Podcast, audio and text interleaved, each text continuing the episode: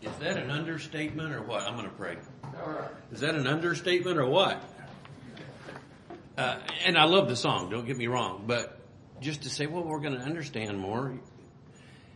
We couldn't understand everything now. If God laid it on us, it would be impossible for our our minds to comprehend Him or His thoughts or His ways. Uh, they're so much higher than ours. But there's a time where we're going to understand things. Some things in this song are kind of in retrospect, the, the trials and things. Uh, we know why we're going through the, those. It's to train us and to teach us. And, and what it really does, what's it train you to do? This is a little crooked. It's going to drive me crazy. What has he trained us to do?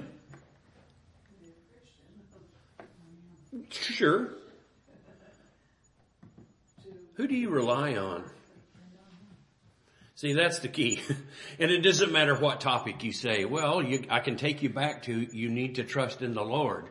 And whether it's for your salvation uh, temporally, salvation eternally, the trial of tomorrow, the thing you're dealing with today, the stuff that's surrounding you, we may misunderstand it, but I can guarantee you it's all under God's eye and He directs you through this mess that we observe. And I say that not, not uh, disparaging God's creation and other things. I'm talking about mankind. And again, I'd be a willing participant if he hadn't pulled me out of that.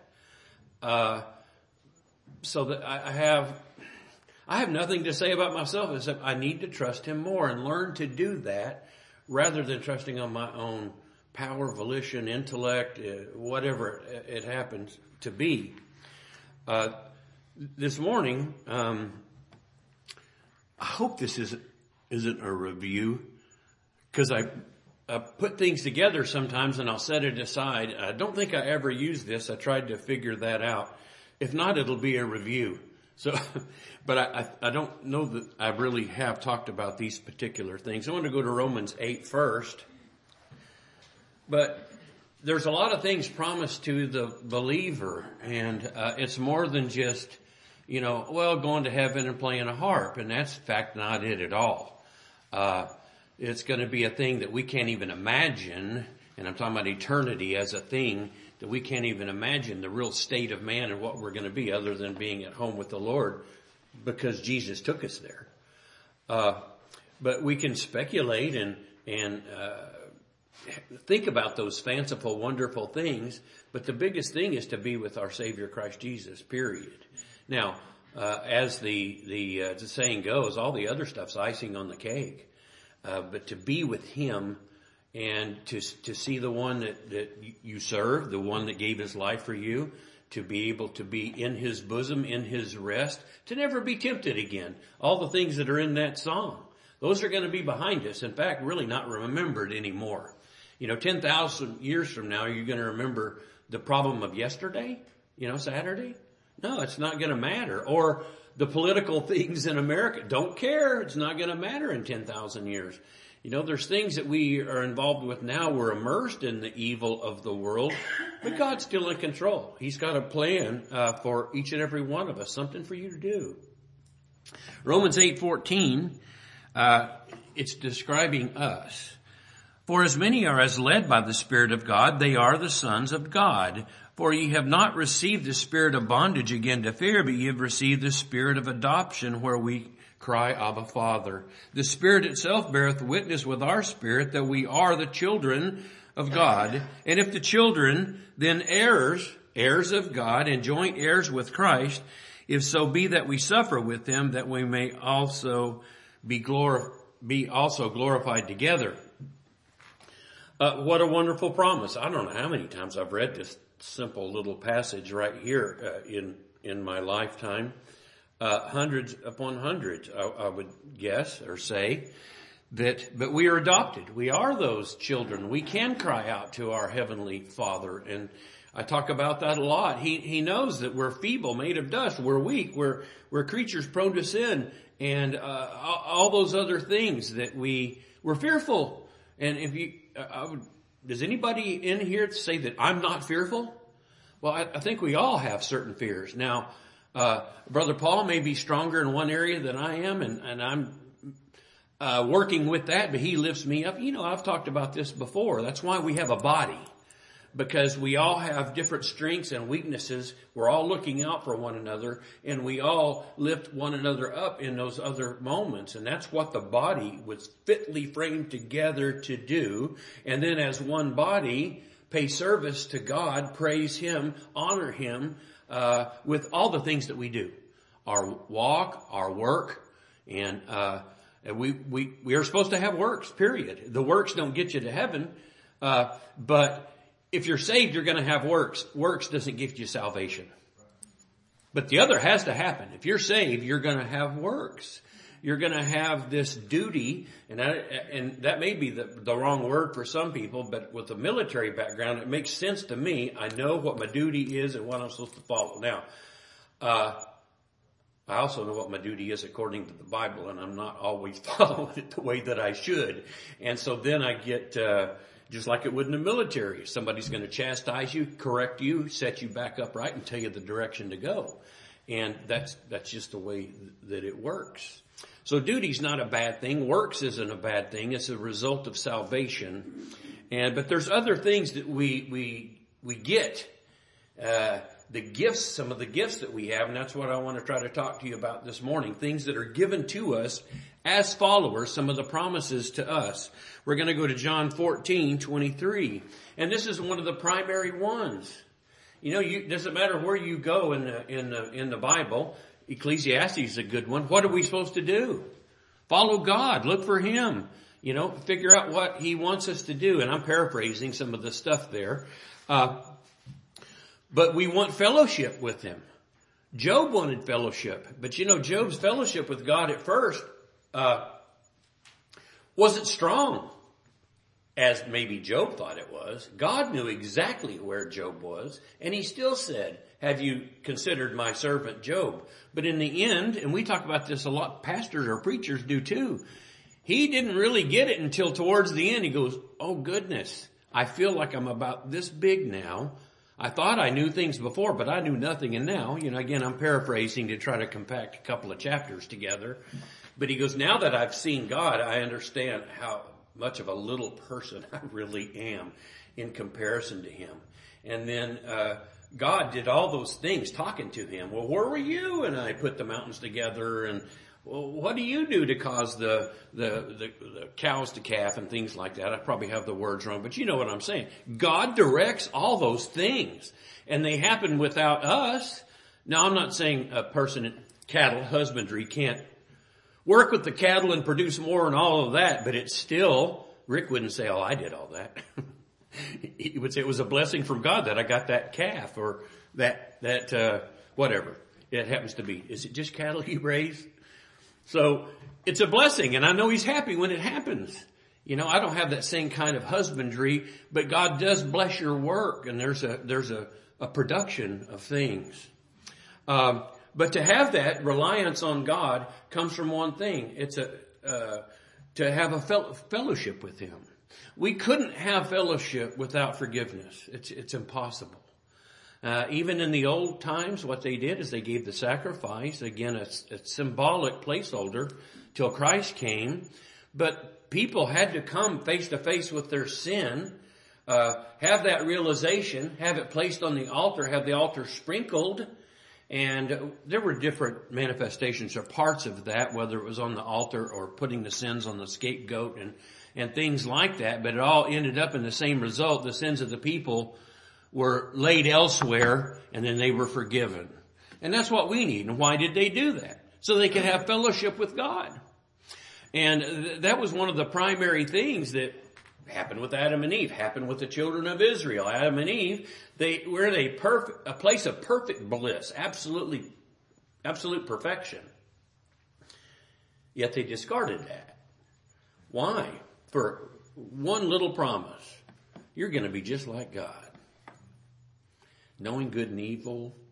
And that temptation was so great uh, that Adam fell, and uh, Eve did take the the fruit first, the forbidden thing first, but she was uh, tricked into it, beguiled by the serpent. Adam took it willingly; he just took it.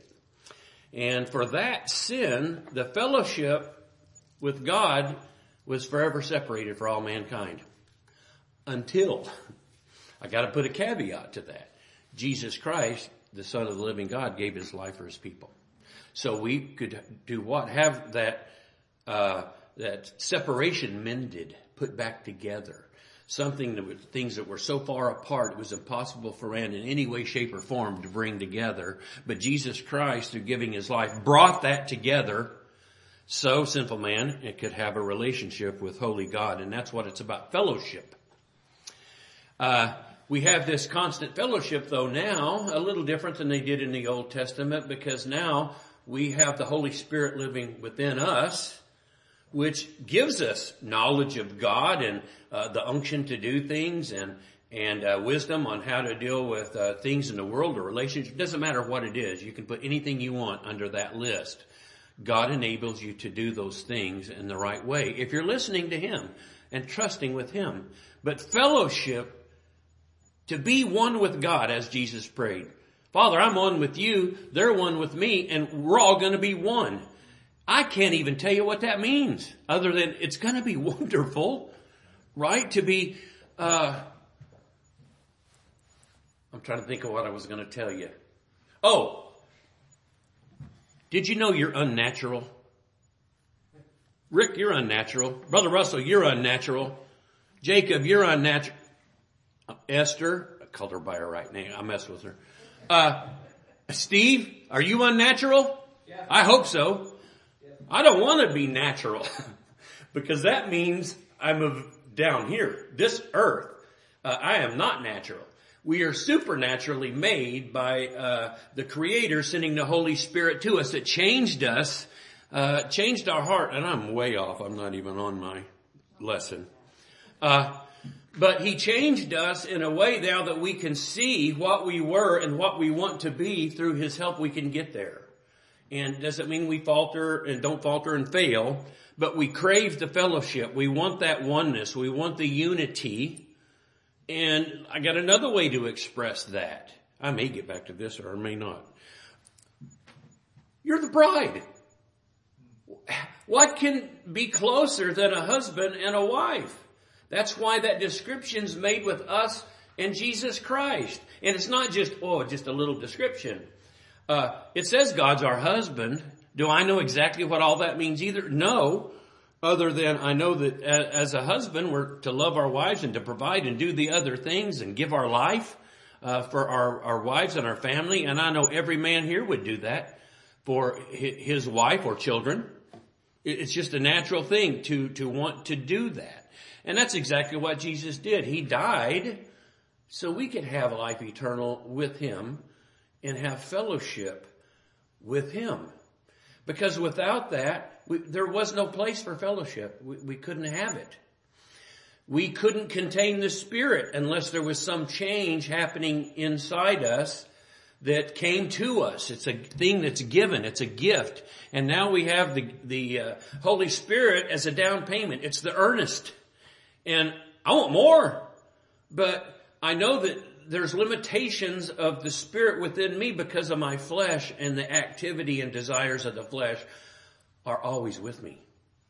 They never go away. Does that mean you can't conquer sin? That's not what I'm saying. I'm saying that natural you is there. And I don't want to be unnatural. Uh, I've said this before. Uh, uh, maybe I'll use some different. John, you're peculiar. Jeremy, you're peculiar. And I can keep going around the room. Tammy's peculiar. I know her 43 years. But we're all peculiar. You're unique. Joel, you're unique. Paula, you're unique. And again, I can just keep going around the room. Why? Because you're the chosen vessel that's you. God knows you. He's going to give you a new name and uh, a crown and all the things that you don't deserve because of what you did, but you're getting because of what he did. Okay, I'm going to read that verse before we get to John 14, 23. And Jesus answered and said unto him, If a man love me, he will keep my words, and my Father will love him, and he will come unto him, and make our abode with him. Look at the promise. That's not just a simple little sentence. Make his abode with you or bring you to his abode. It doesn't matter how you look at that. We're going to have a home and abode with the Father and with the Son and the Holy Spirit.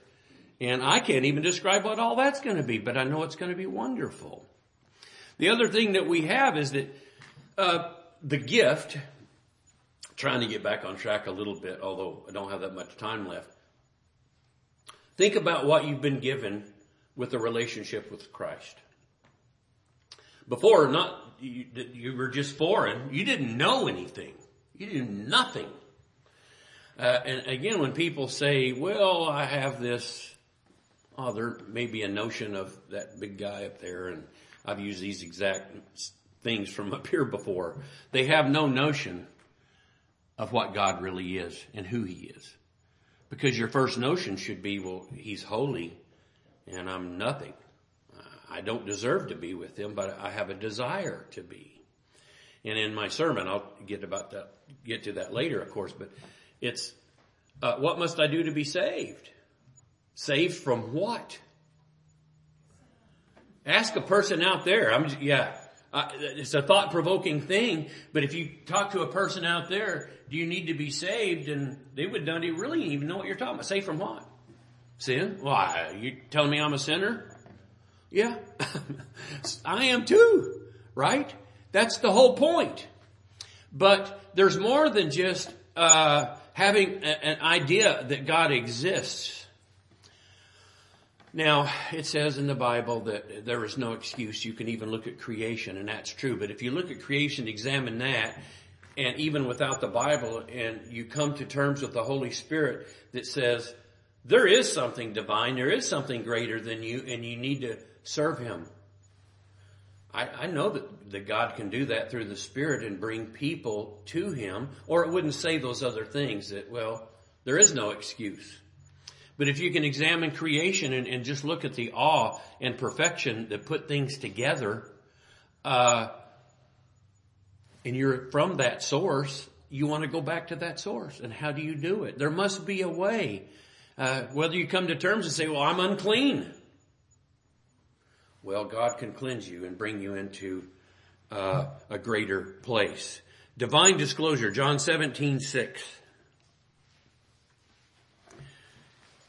He gives us the word, and there's so many things. You can go through uh, uh, Proverbs and all the discussion about wisdom and what she brings. Wisdom is a wonderful thing to have. We're not talking about man's intellect. Man's intellect, the intellect of man is going to destroy us. Period. And we would annihilate each other with, except for, in my opinion, the restraining hand of the Holy Spirit and God. Man would just do it. We would annihilate one another, would have already done it, in my opinion. We create things that we don't know how to control. Uh, we never should have had the power to create nuclear, let alone hydrogen weapons uh, that that can kill millions instantly. Uh, we're creating things with AI, uh, artificial uh, intelligence, and other things now that I don't know that we know how to control it or that we should be fooling around with it. But man's just blindly running down that road and doing what they want to do. We are smart enough to start messing with genetics that is just to me one of the most abhorrent things to think of. Uh, and they do it. There are genetic things that, that we shouldn't be fooling with. Did you know there's labs in the world that actually create viruses that are really, really bad and sometimes they escape? like COVID. Uh, we've seen it. Why? What happened? Well, man was fooling with stuff he shouldn't have been messing with and it got out of control. I personally think some of it was on purpose. Don't know that, can't prove it, but it, it was certainly a way to test the control on the, in, not just a few people, but the entire planet. The entire planet was following the orders of the WHO. And they didn't know what they were doing. Or they were lying to us. We found out a lot that they were. So anyway, back to mankind. We, uh, should be seeking the wisdom of God and not seeking the wisdom of man. We should have our desires set on being closer to God instead of elevating ourselves. By doing all these other, uh, these manifestations of science and man's intellect, to me it's just like the Tower of Babel. Same thing. You're, you're trying to achieve something in a godlike fashion. And it shouldn't be done ever. It's an abomination to participate in such things. Uh, but we do it. And I pray that the Lord protects us from those things, you know, nuclear war and, and, uh, viruses that are worse than the ones that we, we saw recently. And, uh, but, but let me ask another question. Do you think mankind learned their lesson? Does anybody think they learned their, no, they did it again on purpose and it was a way to perfect their evil. So, I don't know, maybe I shouldn't go down this road. I'm not, I'm, I'm way off. However, when you take a virus and want to mutate it and you purposely create a gain of function, take a simple virus, a cold-like virus, which is what corona is, but we want to make it easier to spread. We want to make it more powerful. We want to make it to where it attacks the entire genetic system. None of those were good ideas.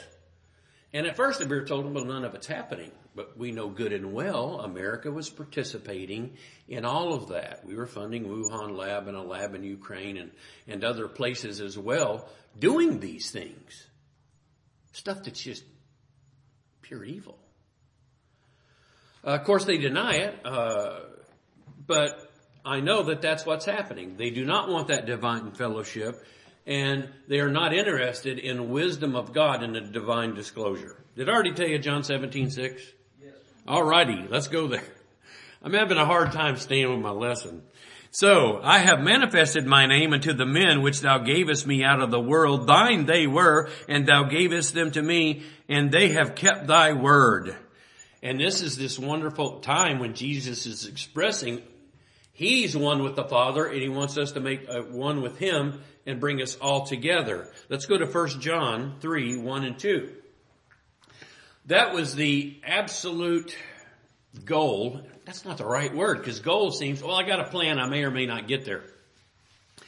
God doesn't have goals. He doesn't. Because he, he, he, yes, he has purpose. And, uh, he shows them and reveals them to us. And that divine purpose is expressed to us by the Holy Spirit. My purpose may be slightly different than yours. And, and I'm saying we're all the same serving God, but we all have a, a work and a purpose going back to that.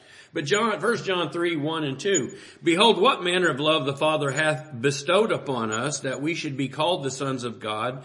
Therefore the world knoweth us not because it knew him not. Beloved, now are we the sons of God. It doth not yet appear what we shall be, but we know that when he shall appear, we shall be like him, for we shall see him as he is. Think about all the wisdom that we're going to be uh, endued with uh, when the, the flesh is gone, when the natural man has been put away.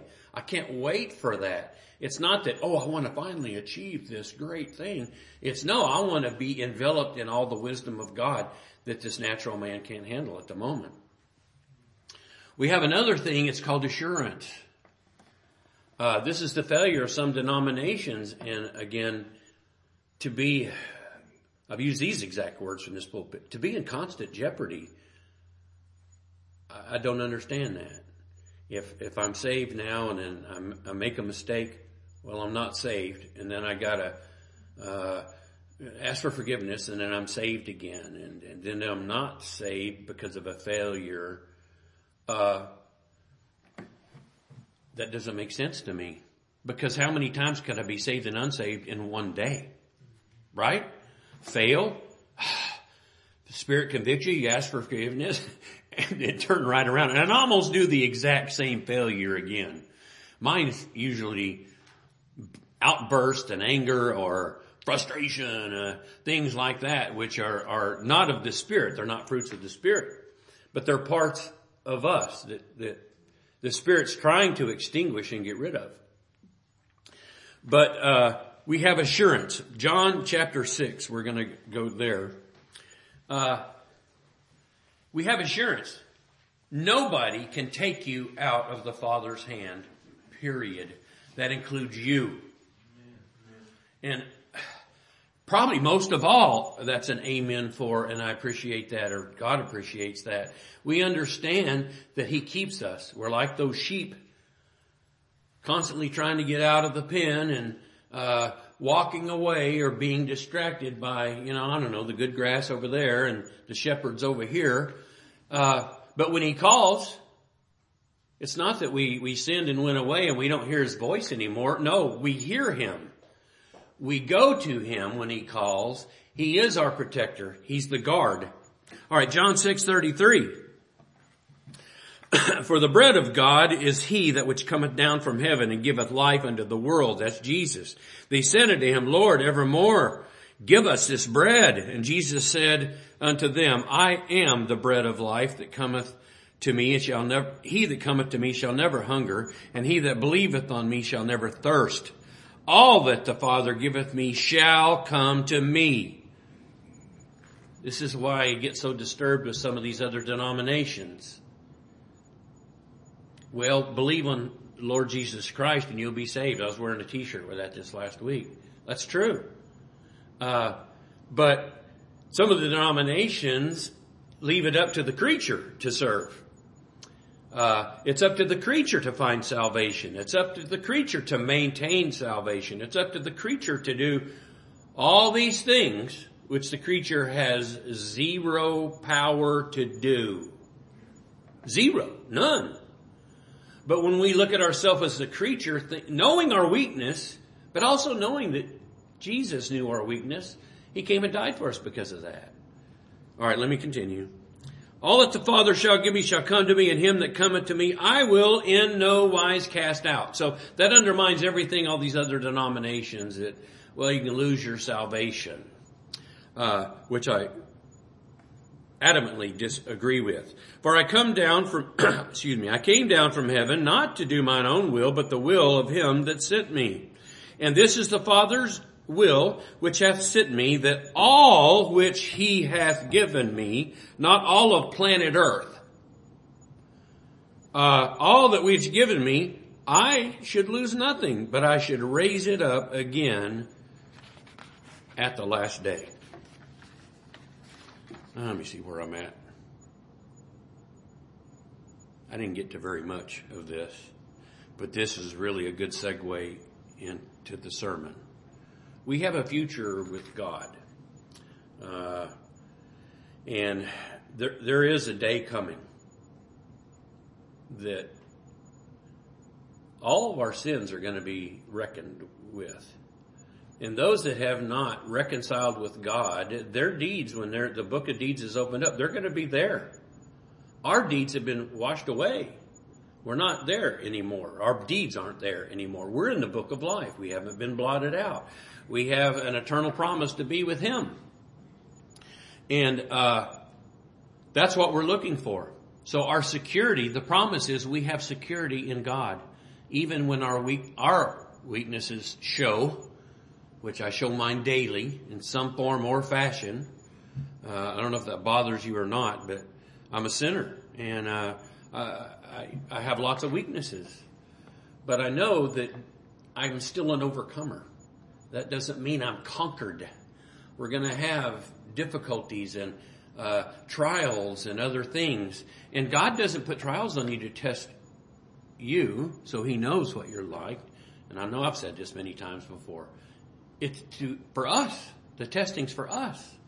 He knows what we're going to be. He's not going to go, well, I put this trial down there. Let's see how Carl does today.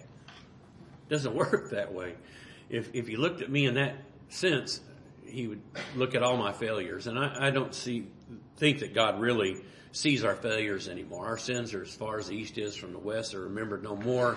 Uh, they're buried and forgotten, and He sees you in a way that you really can't even see yourself right now, in a way, because He sees you in perfection. Because He's looking through the lens of His Son Jesus Christ before He looks at you, and uh, that's what we're reflecting: is Jesus Christ, the Son. Heavenly Father, uh, uh, I thank you for all these the things and the promises, our fellowship, the the divine knowledge and wisdom that you give us on a daily basis. We ask for that continued thing, and uh, we're we're nothing without Christ. We're nothing without the leadership of the Holy Spirit.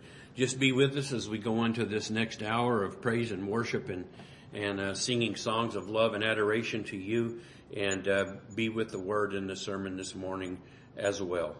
We thank you so much that you sent uh, your Son to die for us, and we have the Holy Spirit abiding within us, and that one day we can look to a future without these uh, natural bodies and to be in an unnatural state with you forever. In Jesus' name, amen.